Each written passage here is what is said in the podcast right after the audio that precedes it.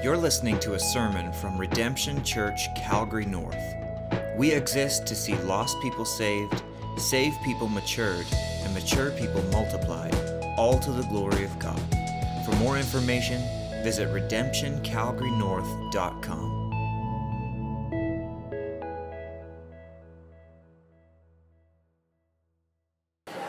Okay, you guys want to have a seat? Thank you so much. We, uh, let me just kind of get this a little bit more situated. Uh, it's so good to come together again this morning and uh, to, uh, to praise the Lord together.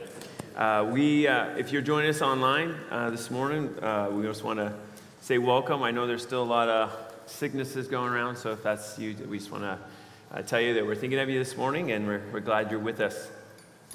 Well, we are finishing off a section in Romans where, where some people think that um, this is actually the culmination before the culmination in the book of Romans. Uh, that these verses kind of sum up what we've been learning since chapter 1. And others are saying, well, it's just, it's just kind of summing up chapters uh, 14 through now. And, and I, as I've studied this week, I think, yeah, like, yes, the answer is yes. I think they're kind of both, both and um, as, we, as we look at the text. Uh, we, um, as we've been going through the book of Romans, we have uh, learned uh, first that whether you, you're a Jew or whether you're a Gentile, that you're in sin. Um, that you are a person who is born in sin, that, that uh, despite your heritage, and this was hard for the Jews to understand, despite your heritage, you still need to be saved and, uh, and that is through faith. And so in the beginning, chapters 1 through 3, you see this, this section where he's talking about, okay, Gentiles, this is your problem, right? Even though there's every evidence that there is a God, you suppress the truth. You suppress the truth and, and you turn, instead of honoring God, you dishonor him. And we're going to be touching on that this morning. And then, and then uh, you. Uh, the, the, the, the Jews, even though you had the truth there before you, you did not walk in faith. And then he gets to this section in Romans chapter 3, 3 where he says, For all have sinned and fallen short of the glory of God. That's our story. Every one of us, we, we need to be saved. And how do we do that? It is through faith. We see in chapter 4, it was by faith that Abraham did the things that he did. That's how he became uh, the, the, the chosen uh, one who would, the nation of Israel will be built, built through. And then in chapters 5 through 8, we see the implications of the gospel and, and the riches of it. If you're discouraged, if you're, if you're downhearted, you're, you're kind of wondering, like, what is it that I believe as a believer? Read and meditate on Romans 5 through 8. It ought to encourage your soul every time you read it. And then Romans 9 through 11 deal with Jews and Gentiles being saved. And, and, and the, we're going to see these chapters 9 through 11 are really summed up in the couple of verses that we're going to be looking at today. And then we got to chapter 12, right? Like, in light of all of this, how then should we live? How then should we live? And, and, and, and we're not to be conformed to this world, but we're to be transformed by the renewing of our minds. And there's been a whole lot about love, right, from chapter 12 through 15. And in particular, we've been talking about for the three weeks previous to now in our study of Romans is how do we, as believers, get along with one another when we disagree? What happens when we disagree? And, and of course, we've talked about the fact that, that we've, over the last 2,000 years, failed over and over again in our disagreements. Um, I think the Protestant Reformation was a really, really important thing, but it's almost like we're like, let's do that again and again and again and again, right? And, and, and, and now we have all these denominations and all these different uh, groups. And ultimately, if you are a child of God, you major on the majors, which is the gospel. And then when it comes to the minor things, i.e., like we've been learning about in the weeks previous, bacon, whether I can eat bacon or not. Um, it's become like the new mantra at our church bacon. and um, I think the sales are up. And, and uh, so, um, but, but we had to understand as we looked at the last three weeks, for some people, eating bacon was a really big deal. And, and they couldn't do that without offending their conscience. And for them, it was sin. And so the stronger believer was to come alongside and say, I, I, I don't never have to eat bacon again if it's going to cause you to sin. And as we've looked at the last three weeks, our attitude towards one another is to recognize what we have together that we've all been saved by the same grace, that we're all trying to serve the same Lord. And, and we have our own bacon problems here in 2022, right? We, we, we as humanity, we find new ways to divide all the time, it would seem. And even in the church, sadly. And we miss the fact that, look, we are brothers and sisters in Christ. And, and that should be, we're family and we're, we are Christ's family. And He died for each one of us. And so we are precious for uh, precious in the Lord's sight, and we should be precious in the sight of one another as well. And so when we have our little petty squabbles, our disagreements that we don't think are so petty at the moment, right? Husbands and wives, has that ever happened? Like we, we tend to argue over really important things as husbands and wives, right? Not. Like, have you ever been in a discussion? We'll call it a discussion and, and been like, why, how did we get here? I don't know how we got here, but I still need to win, right? Like that's, that's how we feel, but it's ridiculous, right? And so we can understand how we get there as husbands and wives, but we need to understand that we can get there as brothers and sisters in Christ as well, and to say, stop, what are we doing? We're not going to argue about these things anymore. We're not going to quarrel over these things anymore. They're not that important. What's important is our unity, that we would love one another, that we would care for one another. That's what's really important because we are one in him. We've been saved by the same grace. We're, we're all gonna we're all trying to serve the same lord and ultimately we're all gonna stand before him in judgment someday. So let us all be humble before one another and before the king of kings and lord of lords. And so our actions we we we, we choose not to be a stumbling block to those before us. We we choose not to grieve anyone in their faith. Why would we do that for the sake of our freedoms. Why would we do that? Why would we destroy someone else's faith for the sake of our own freedoms? Uh, Paul sums it up well in his letter to the Philippians is that we need to think of the other's interests as more important than our own. And so it should be in the body of Christ because ultimately our unity, as we learned last week, our unity together is a witness to the world and it is the end goal of our unity is worship to him. And that's where we're going to be continuing on this morning is, is to see that our unity is the, the end goal is to glorify him. But sometimes what? We lose the big picture. And so he continues to take us back to the big picture. He continues to take us back to what the word of god says and I think this morning we need to stop and say, okay, do I have some things, little things in my life where I've lost the big picture? As I thought about in the scriptures, what's an example of someone losing the big picture? I thought about Esau. You know Esau in the Old Testament, brother of Jacob. Jacob was maybe not the best brother either, but, but Esau, he had been out hunting, you know, he'd been out in the fields, you know, he'd, he'd been doing his thing. And he came in and he was really, really hungry. And Jacob had been making a little stew. And Esau said, Give me some stew. And he said, Yeah, sure. Just sell me your birthright. You give me your birthright, I'll give you some stew. And what does Esau say? He says in Genesis 25 32, I am about to die. Of what use is a birthright to me? Was he really going to die? He may have had the hungries, right? But he wasn't going to die. But for a little bit of stew, he sold his birthright. And how many churches have been divided over just as insignificant things? People failing to, to humble themselves before one another, ask for forgiveness of one another. Instead, they're just going to hold the line, hold the line because I'm right and they're wrong. And the church is divided and our witness is ruined and we're not glorifying the Lord as we ought to. And so, again, I want us to just stop and think is there any relationships that I need to be mending in order that Christ might be glorified? And so we're going to be studying that this morning. Before we do, though, let me pray for us one more time. Lord God, we're so thankful for this time together this morning. Lord, we thank you that we have the privilege this morning of calling out to you together. Every single person who has put their faith and trust in you this morning is a child of God.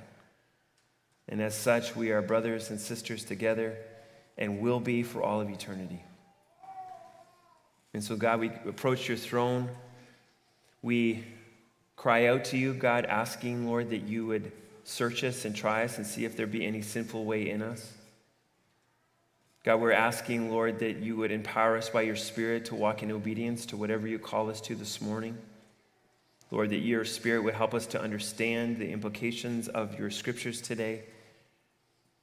And that, Lord, our heart's desire would be that we would bring glory and honor to you in all that we do. And so, God, would you lead this preacher, help him to not speak his own words, but help him to speak your word in a way that is clear, so that, Lord, you might be honored and glorified as we study your word together this morning. It's your name we pray. Amen. All right, so everyone needs a Bible. If you don't have a Bible, just go ahead and slip up your hand. Uh, we want to look at God's Word together this morning. We, we are a church that believes firmly in the authority of the Word of God. It is, our, uh, it is, is, is a gift from God, and it is our authority today. Uh, we don't really care what the preacher thinks, right? I, I don't, you should not care about my personal opinion, but we, we want to understand what does God's Word tell us.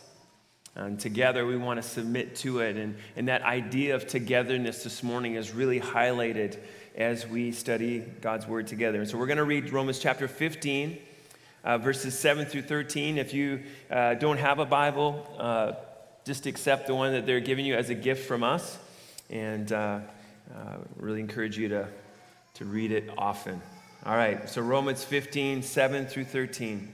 Therefore, Welcome one another as Christ has welcomed you for the glory of God. For I tell you that Christ became a servant to the circumcised to show God's truthfulness, in order to confirm the promises given to the patriarchs, and in order that the Gentiles might glorify God for his mercy.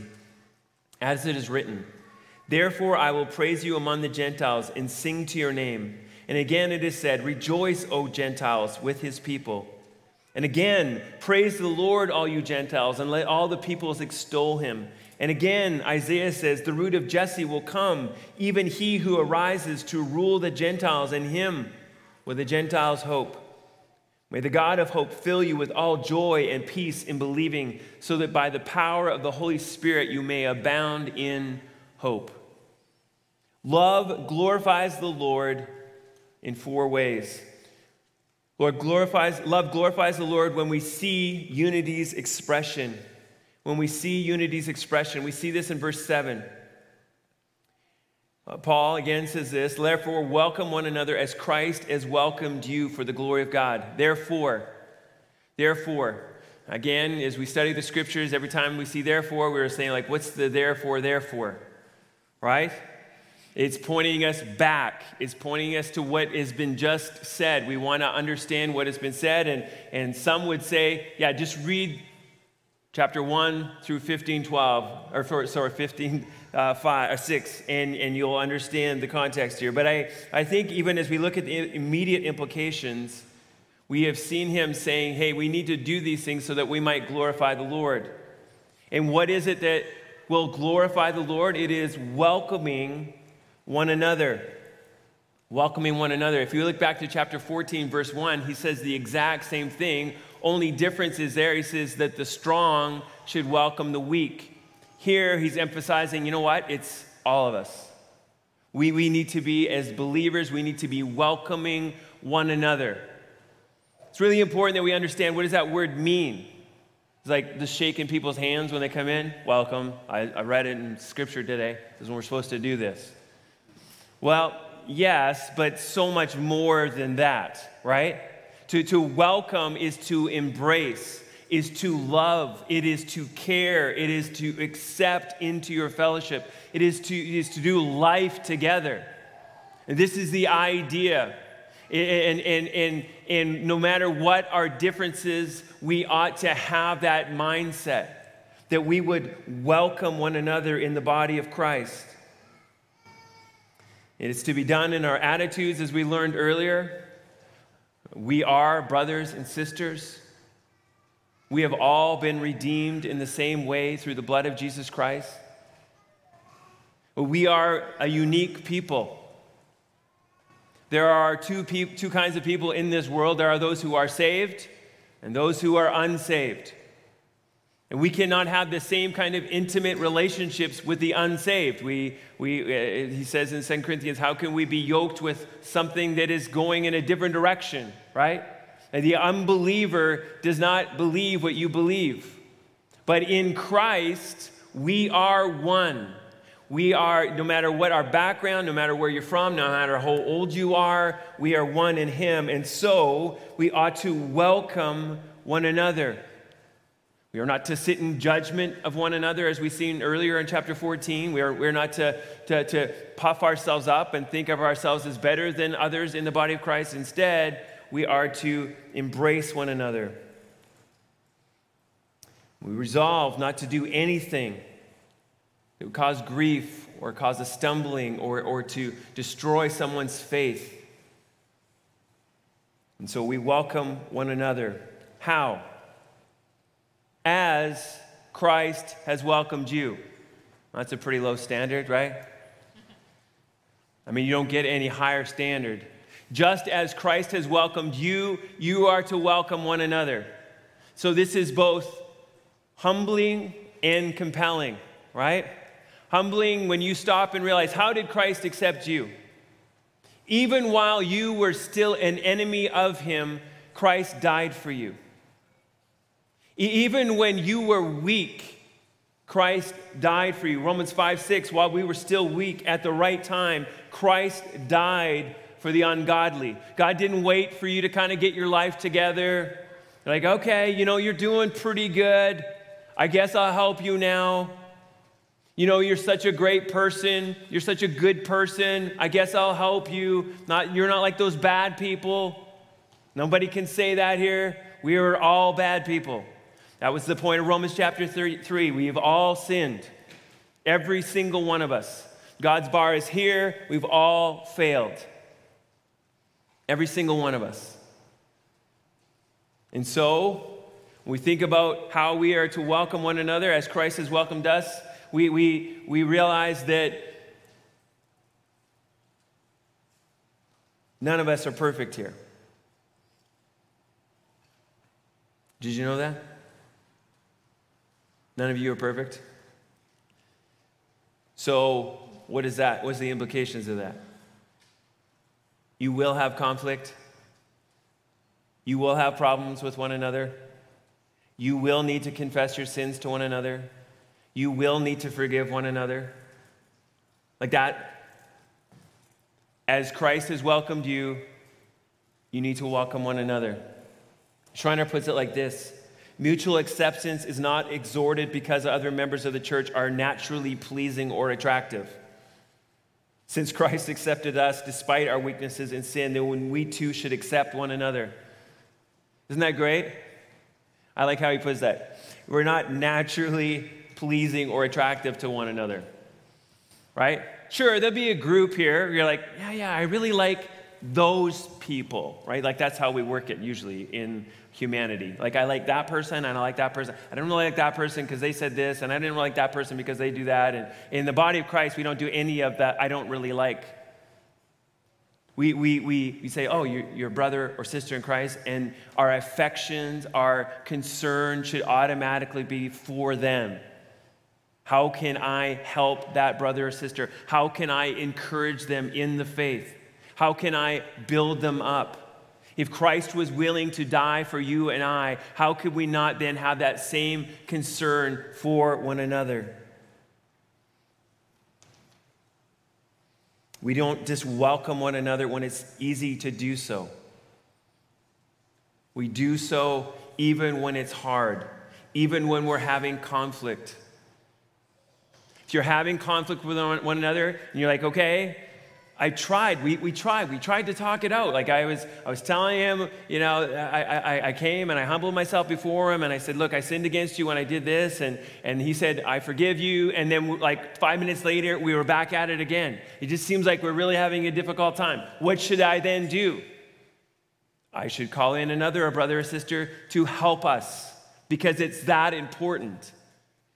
We, we, we ought to not have any kind of conflict, ongoing conflict amongst one another.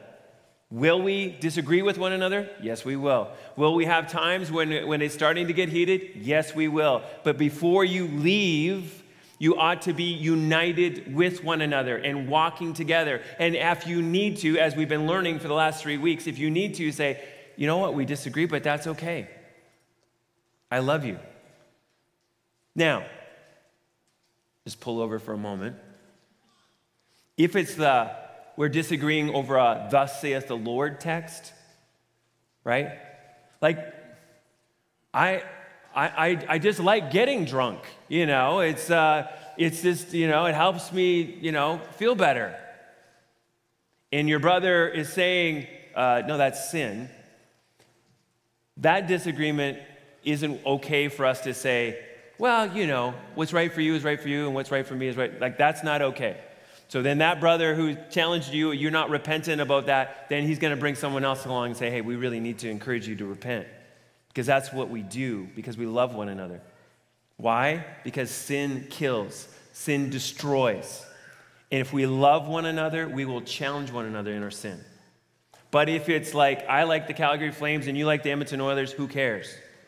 Right? If it's like, you know, the minor things, I like to wear a, a jacket when I come to church on Sunday morning, you know, and you're a non jacket person.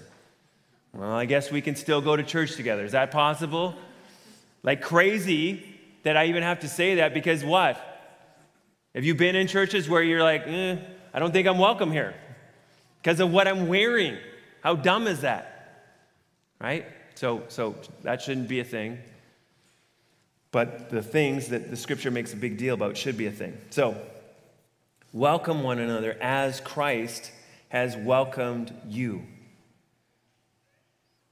So when we gather, we think about how we can spur one another on. We, we actually have real conversations with one another about how we're doing, because that's what brothers and sisters in the family of God do. And, and we get challenged sometimes. Sometimes we don't like it, but sometimes we get challenged, and that's a good thing because they're spurring us on. What does a spur do? We're all from cowboy country. Does anybody even know what that means anymore? A spur is like this, this jagged thing on your boot where you stick in the side of the horse to get him going, right? And that's what we need to do to one another, it says. Sometimes we're going to need that. And other times we're just going to need somebody to come and weep with us. Sometimes we're going to need someone to, to just, just be there for us. There's all kinds of things that we need to do, but it's all for the glory of God. And so we welcome one another as Christ has welcomed us. Moose says this mutual love ought to reign supremely in a church wholly composed of the Lord's well beloved. Why do we love one another so dearly, so closely? Because Christ has loved us. And why do we do it? To what end? To what purpose? For the glory of God. He gets the glory. He gets the glory.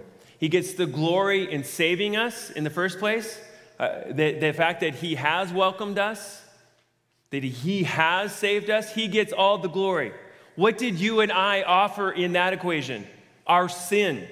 That was it. But He came and died in our place. He's given us faith to believe on him. He, he's given us grace to walk in his ways. He's, he, he's, he's given us his spirit. It's all of of him, and so he gets the glory. And so he gets the glory when we are welcoming one another in the way that we ought to, when we are one people. He gets the glory. Why? Because that's not natural. Because that's not what humans do. Genesis through Revelation show us that's not what humans do. And in fact, if you go back to Romans chapter 1 and you think about those who instead of giving God the glory, even though they knew He was there, and they turned from Him and, and worshiped the creation rather than Creator, we read, What's the fruit of that? Romans chapter 1, verses 29 to 31. Those people are filled with all manner of unrighteousness, evil, covetousness, malice. Think about all these relational words. They are full of envy, murder, strife, deceit, maliciousness. They are gossips, slanderers, haters of God, insolent, haughty, boastful, inventors of evil, disobedient to parents, foolish, faithless, heartless, ruthless. That is humanity. Flip on the news. Go to work. Talk to people what's really going on in their lives. And this is the picture. And so when, when the world sees a group of people who aren't doing that, who aren't full of these wicked things, then they're like, wow, there's something's going on. And who gets the glory? God gets the glory. This is why it's so important that we are one. How are we doing this morning? How are we doing in pursuing the well being of one another in the body of Christ? Like, think about your calendar for this next week.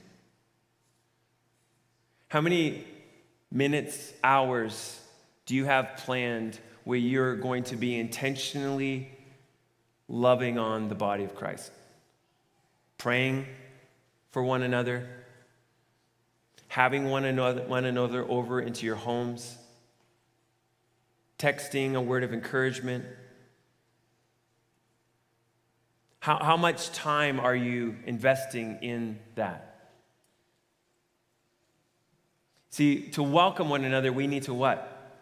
We need to know one another. And although we do have the meet, meeting time where you talk for 30 seconds, I feel like we might need a little bit more.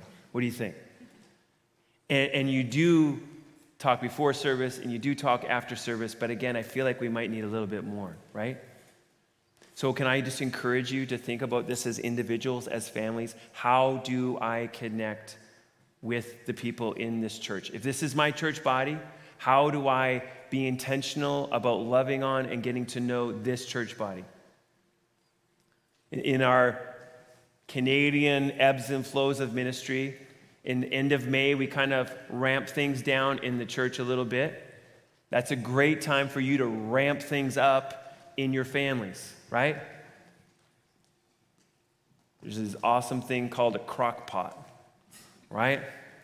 Throw some meat in that thing or whatever you do with it, okay? And, and, and then invite somebody over after church on Sunday. You want to do that with people that you know so that you might increase in your depth of, of your relationship. You want to do that with people you don't know because you want to be the hands and feet of Christ. You, you look around, and I, I just challenge you like, Holy Spirit, help me.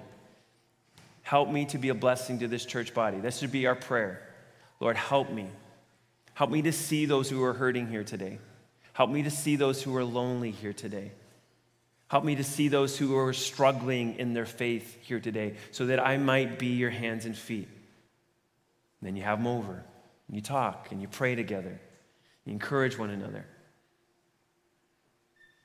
That's what we do in the body of Christ.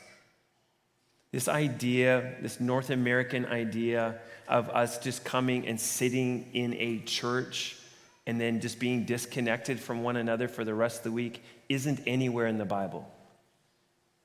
It's this, this picture of being deeply committed to one another. And when the first century church did that, it changed their world.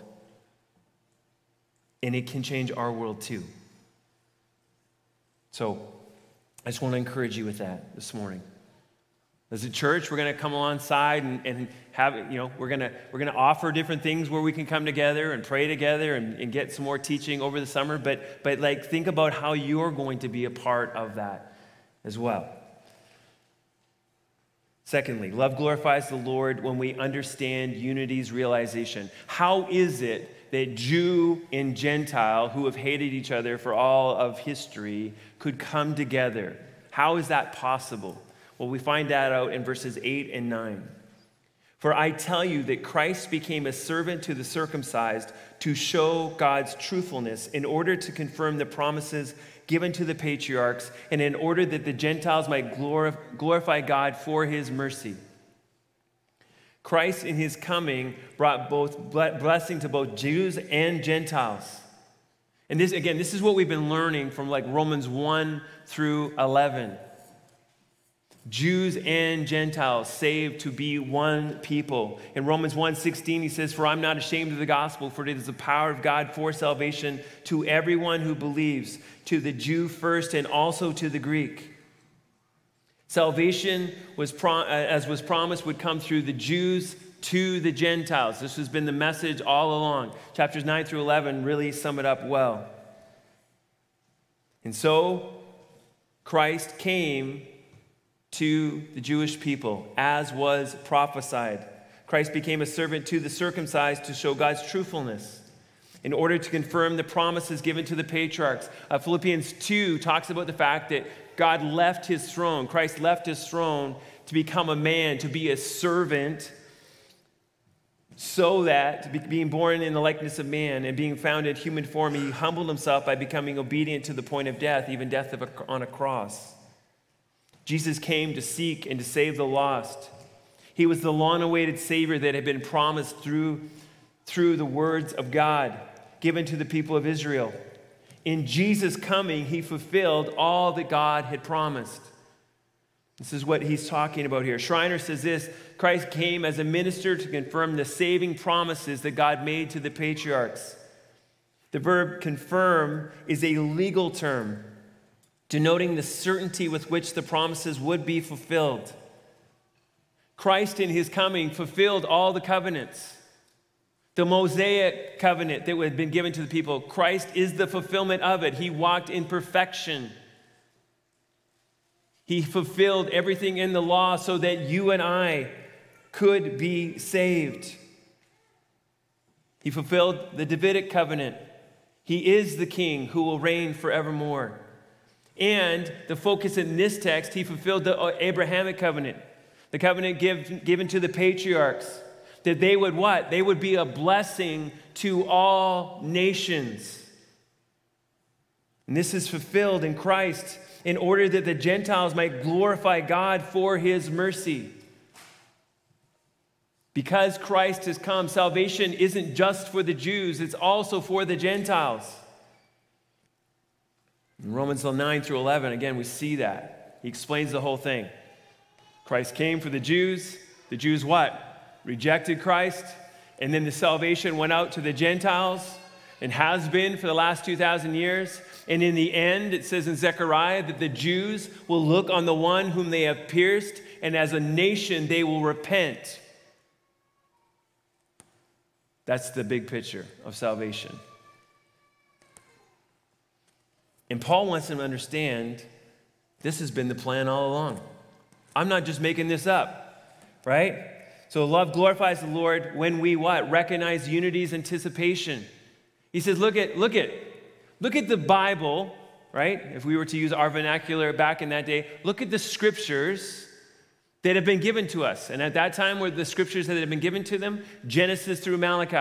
And I said, I want to show you and he doesn't just pick one book or one section. He, he shows us from, from the writings, he shows us from the prophets, he shows us from the law that this was the plan all along, that the Gentiles would be included. And again, we have to put ourselves back to then and be realize like that was really hard for them to understand. The Jewish people, for them to understand that the Gentiles would also be accepted.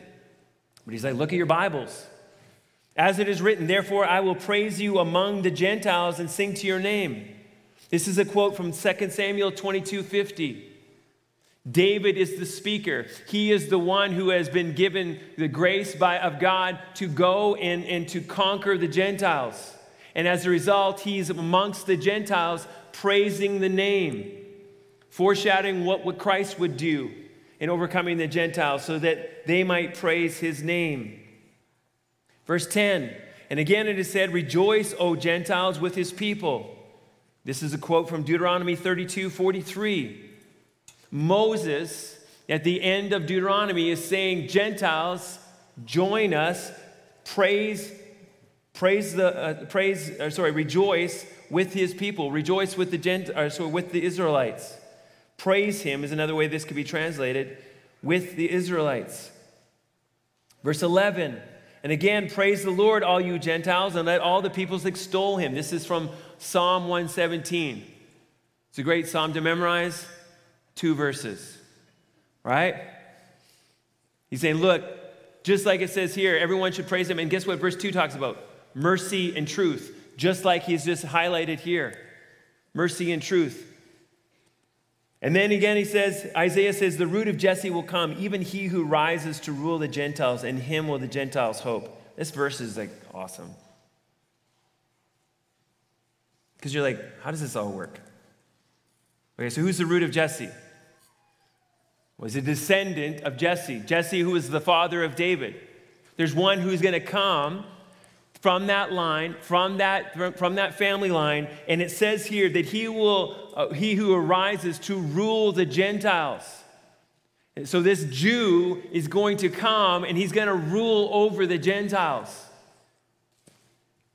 But in him will the Gentiles hope.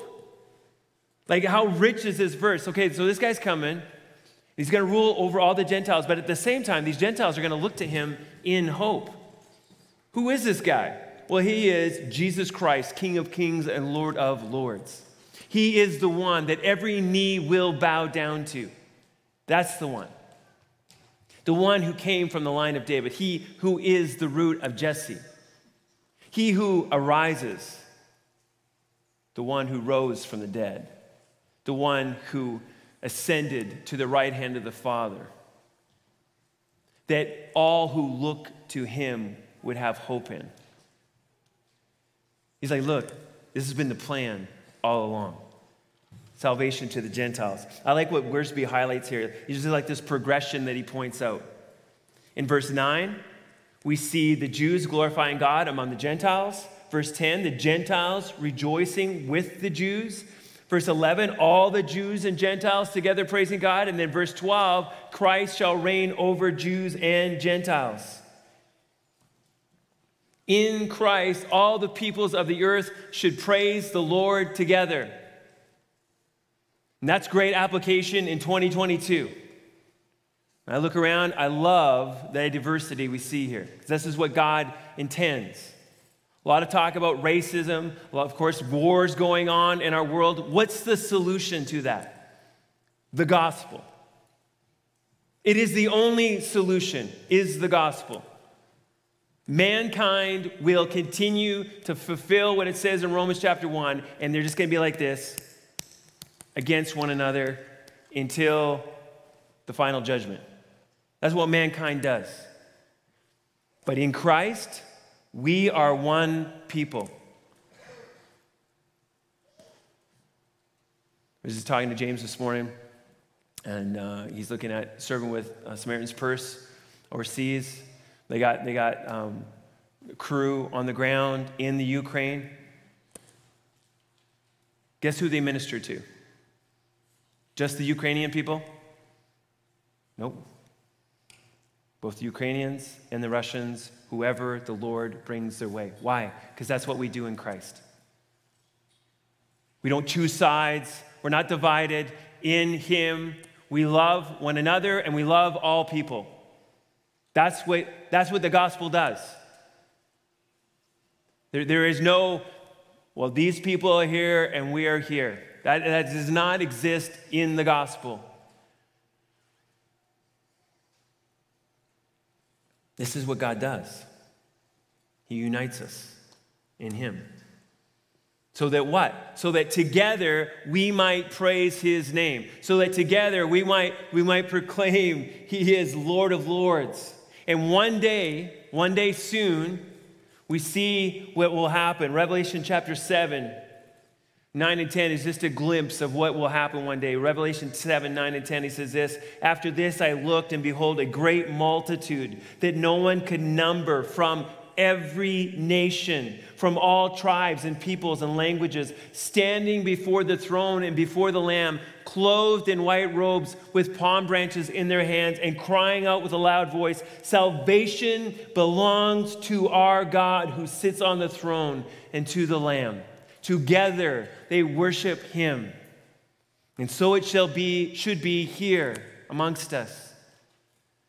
This is what brings glory to God. This is what we should be striving for together. Love glorifies the Lord. Lastly, when we embrace unity's repercussion, when we embrace unity's repercussion, in other words, when we embrace what God has for us, we'll see its impact. What is the impact for you and I? Well, words like hope, peace, joy, faith, This is what the Lord desires for his people. And so he closes with this prayer. He says, May the God of hope fill you with all joy and peace in believing, so that by the power of the Holy Spirit you may abound in hope. The God of hope. And back in chapter uh, 15, verse 4, he talked, or verse 5, sorry, he talked about the God of encouragement, the God of endurance. Now he reminds us that he is the God of hope. I'm not sure where your heart is at this morning, but I want you to understand that there is hope in God and God alone. And the world is trying to offer so many different kinds of hope, and every single one of them is fool's gold. They will leave you wanting, they will leave you needing. And eventually, if there is no repentance, if there's no turning to this God of hope, they will leave you apart from God for all of eternity, suffering apart from Him. But He is the God of hope. And I pray that everyone here this morning can say, Yes, I know Him. I look to Him. And we, we, we see this morning that as we pray to Him, we're asking Him what? That He would fill us with all joy and peace in believing. This is what the fruit of our believing should be as we look to Him, is that we might have joy and peace in Romans 14, 17, he said, Look, life is not about, the kingdom of God is not about eating and drinking, it's about righteousness, it's about joy, it's about peace. And this is, should be ours in Him. Uh, do you have that peace today? Do you have that joy today? It's been given to us through the gospel. If you don't have peace in your life, it's because you're not embracing the gospel in your life. There, there's something going on, whether it's a relational conflict, where, where forgiveness needs to be given, confession needs to be made. I'm not sure you know. If you don't have peace with God, it's because you've not come to, to Christ. But He is challenging us that if we look to the Lord, we will be filled with all joy and peace in believing. This morning, do you believe? Have you placed your trust in Him? Do you believe that, that if you walk in His ways, that you would have joy and peace? How many people in this world are, are lost and thinking that through following their own ways they might have joy and peace? And again, you'll find that is, you know, there is no peace, there is no joy apart from God.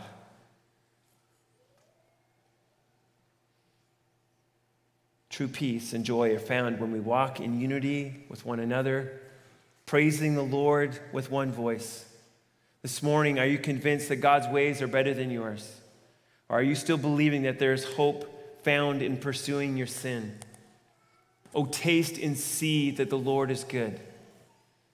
Repent of your rebellion against him and believe in him and find joy and peace and hope in the Lord, so that by the power of the Holy Spirit you may abound in hope. How is it that this is possible? Well, it's not anything in you and I, right? Nothing in our flesh. We pray to the God of hope, who then, this beautiful Trinity, right? gives us His Spirit, who then empowers us to have hope. The Schreiner says this the God who gives hope does so by increasing faith, which results in joy and peace. It's like this cycle, right?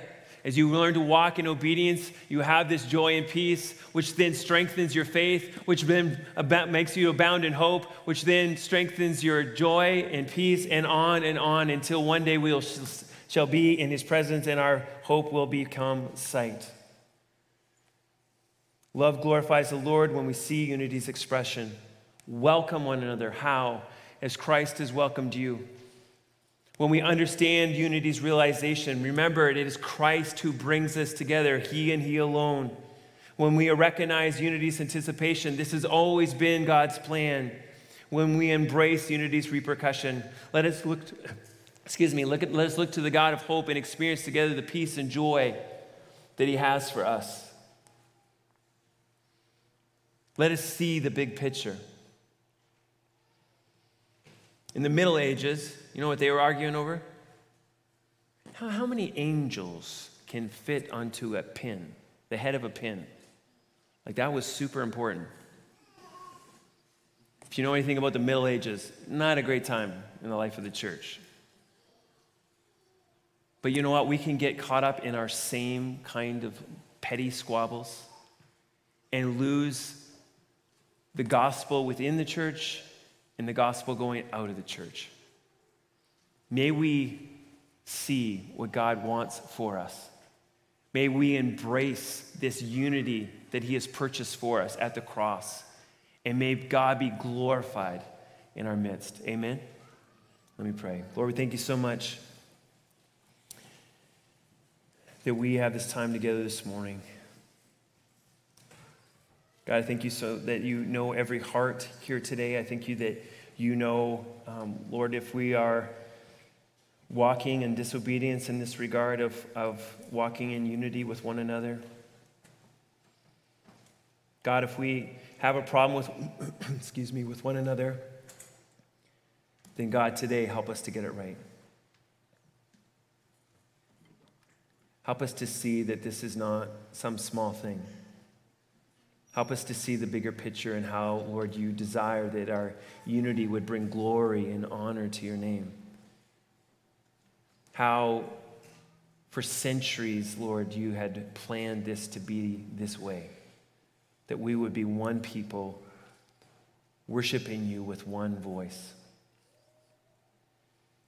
God, unify us, Lord, so that this lost and dying world would see that you are the God of hope God, I would pray, Lord, if there are anyone here this morning that doesn't know you, that God, that they would see that there's hope found in Jesus Christ, the one who came and died in our place. Lord, that we might have hope in you. So, God, we pray that your Spirit would fill us and lead us and guide us in the week to come so that your name might be magnified and that the lost might be saved. It's your name we pray. Amen.